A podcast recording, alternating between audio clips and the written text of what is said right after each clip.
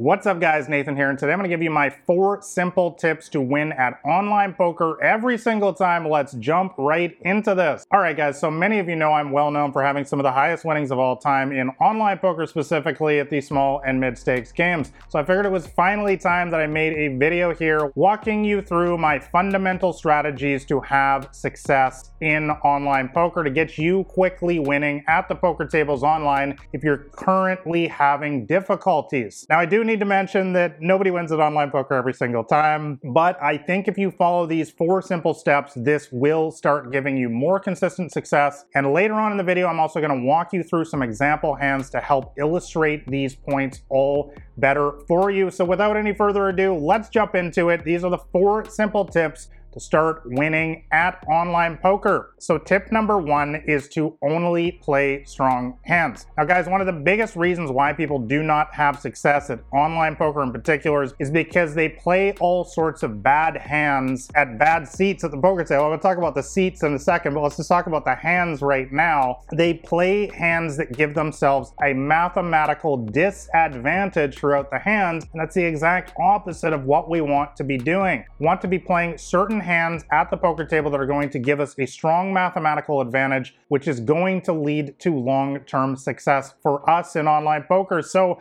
I would suggest only playing these hands. That would be pocket aces down to pocket twos. So that's pocket aces, pocket kings, pocket queens, pocket jacks, all the way down to pocket twos. And then I would suggest playing ace king, ace queen, ace jack, king queen, king jack, and now only if they are suited, these remaining hands. Ace 10 suited. Now, just to be clear, when I say suited, I'm talking about both cards of the same suit. So for example, ace of spades, 10 of spades. So ace 10 suited, ace 9 suited, queen jack suited, jack 10 suited, 9 8 suited, and 8 7 suited. Now, some people are going to be screaming from the mountaintops at this point, Nathan, this is insane. How can I only play these hands? But I assume that you clicked on this video because you wanted to learn how to win consistently and quickly at online poker, right? Guys, unfortunately, the cold hard reality and the truth of winning consistently in online poker is that it really is just a long-term math game. There are psychological aspects, which I'm going to get into later on in this video. But the bottom line is that if you consistently put yourself in a strong, mathematically advantageous position, you're going to win over the long run. And therefore, you have to develop the discipline to only play these strong hands. Now, a lot of people say, but oh, Nathan, I get bored though. And here's the great thing about online poker though, is you can just add more tables. In my heaviest grinding days, I was known as playing upwards of 20 or 30 tables at a time. Now, I definitely would not suggest that. In today's games, it's a little bit crazy, and I definitely was not at my best playing that amount of tables. But the point remains if you are getting bored only playing strong hands like this on one table, try adding another table. If you're still finding yourself having lots of downtime, add another table. This is the beautiful thing about online poker, guys. You can add more tables and multiply your winnings in the process and fix your boredom problem. So let's move on to point number two now. And this is to pay close attention to your position at the poker table. Like I said, we just talked about the hands to play, and I also mentioned it depends on the seat that you're seated at at the poker table. This is something that so many people disregard, and this is something that actually took me many years to understand and really learn on a deeper level as well. And when I finally did, I saw my results in online poker start skyrocketing. So guys, First thing you need to know is that not all seats at the poker table were created equal. Some seats are far more profitable than others, in particular the cutoff and the button. And I'm gonna put the image on the screen right now so you guys can actually see the poker table and understand exactly what I'm talking about. The cutoff and the button are the two seats at the poker table where you should be absolutely inclined to play the majority of your hands. If it's anywhere close, you've got some sort of suited connector like 8-7 seven of hearts. For example, you want to play it from these seats and you want to even play more hands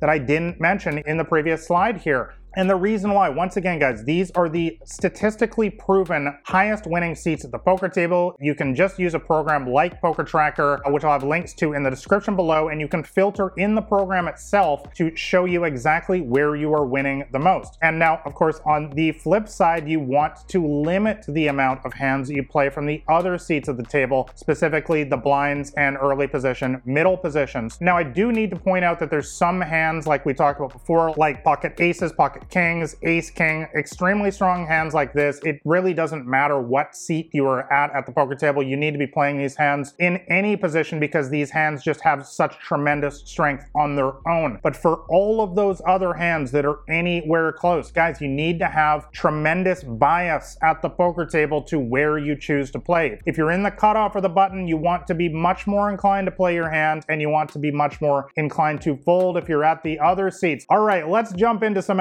actual strategy now. Here is tip number three, which is when in doubt, be aggressive. Guys, what you need to know in order to beat online poker. And once again, this is something that took me many years to figure out. And that's why I'm hopefully this will give you guys a shortcut to success is to give people a reason to fold. This is something that I talk about in depth in my brand new Elite Poker Training University. I'll have links to that in the description below. There are literally hundreds and hundreds of example hands in that where I walk you step by step how to consistently apply pressure against online poker players in particular and win much more. But let's walk you through an example hand right now in this video. You raise up ace jack of hearts on the button and a typical tight player calls you in the small blind. Tight player is just one player. The flop comes down with a 9-4 deuce rainbow. When I say rainbow, I'm talking about three different suits. Diamond, spade, and club. There's no heart on there, and there's no ace or jack. Honestly, guys, we don't have much at all on this board, but when the tight player checks to us, we should absolutely be betting again here. Guys, one rule of thumb to always remember when you're playing online poker, live poker, any poker, doesn't matter. And here is the rule. You are going to miss the flop two out of three times. Two out of three times when you're up against somebody at the poker table on the flop, they don't have anything. So that is why it is such a big mistake here to not bet when they've literally opened up the door here for us, already showing weakness. We know that two out of three times this player doesn't have anything, so why would you not want to give them a reason to fold their nothing? Especially when we have nothing, and that's a great result. So that is why you should be making what we call a continuation bet here. It doesn't need to be a big amount. Say the pot, for example, is $10. Just bet $4, bet $5. Bottom line, guys, here, just give them a reason to fold. But let's assume this player calls us on the flop here. Let's go see a turn. Turn comes with a king of spades. Tight player checks to us again. What should we be doing?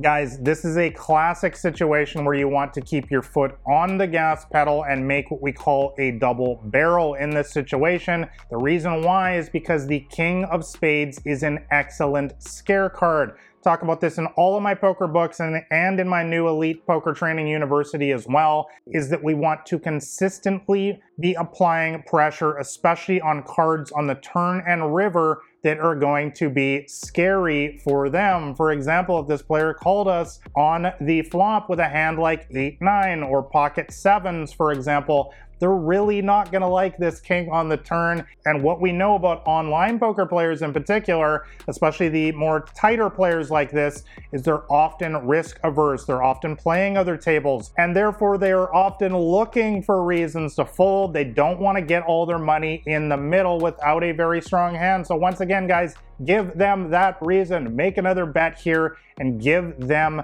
a chance to fold their hand now and we take down the pot uncontested without even having to show our hand. Guys, this is literally where the rubber meets the road in online poker if you want to start getting much better results. You have to start taking away more pots like this when you don't have anything and taking the more aggressive route is almost always going to be your surest path to success. In that regard, let's jump into point number four and that is to please, please guys, don't bluff the fish. You know, while I just talked about applying pressure versus these tighter kind of regular opponents as we talk about, we need to make a clear, clear difference, a clear, clear delineation between the regular players and the recreational players. They are worlds apart and we need a completely different strategy to beat each one. The recreational players, they're not looking for a reason to fold. They like to call you with any pair any draw. As I always mention, they'll call you down with two napkins if they like the look of those napkins. Guys, you do not want to be bluffing these players. This is one of the biggest reasons why people lose at online poker. By the way, if you don't know who the recreational fishy players are at the poker table, you can just use a program like Poker Tracker. I've talked about it many times. I've used this program for over 10 years in online poker. I'll include links for it in the description below. And basically, it just puts numbers on your online poker table screen. And it basically tells you who your fishy friends are at the table. So let's jump into an example here. Let's use the exact same one. You raise up ace jack of hearts on the button, and one of our fishy friends calls us in the small blind. Flop comes down, same flop, 9 4 deuce. Fishy friend checks to us. We should be betting. Now, a lot of people say, but Nathan, you just said don't bluff these players. Well, here's the difference. On the flop, making a continuation bet here should be a standard play in position when you are the one last to act in most situations, regardless of player type. Because remember, two out of three times they didn't hit the flop. Let's give them a reason to fold. Often as well, we're betting smaller amounts on the flop. So, you know, pot's $10 here. We can just bet $4 and try to get this player out of the way. However, let's just assume once again that this player does call us on the flop. Let's go to the turn. Same turn card, king of spades. Our fishy friend checks to us. What should we be doing? Well, here is going to be the clear difference between this hand and the previous one. You want to just be checking here. Guys,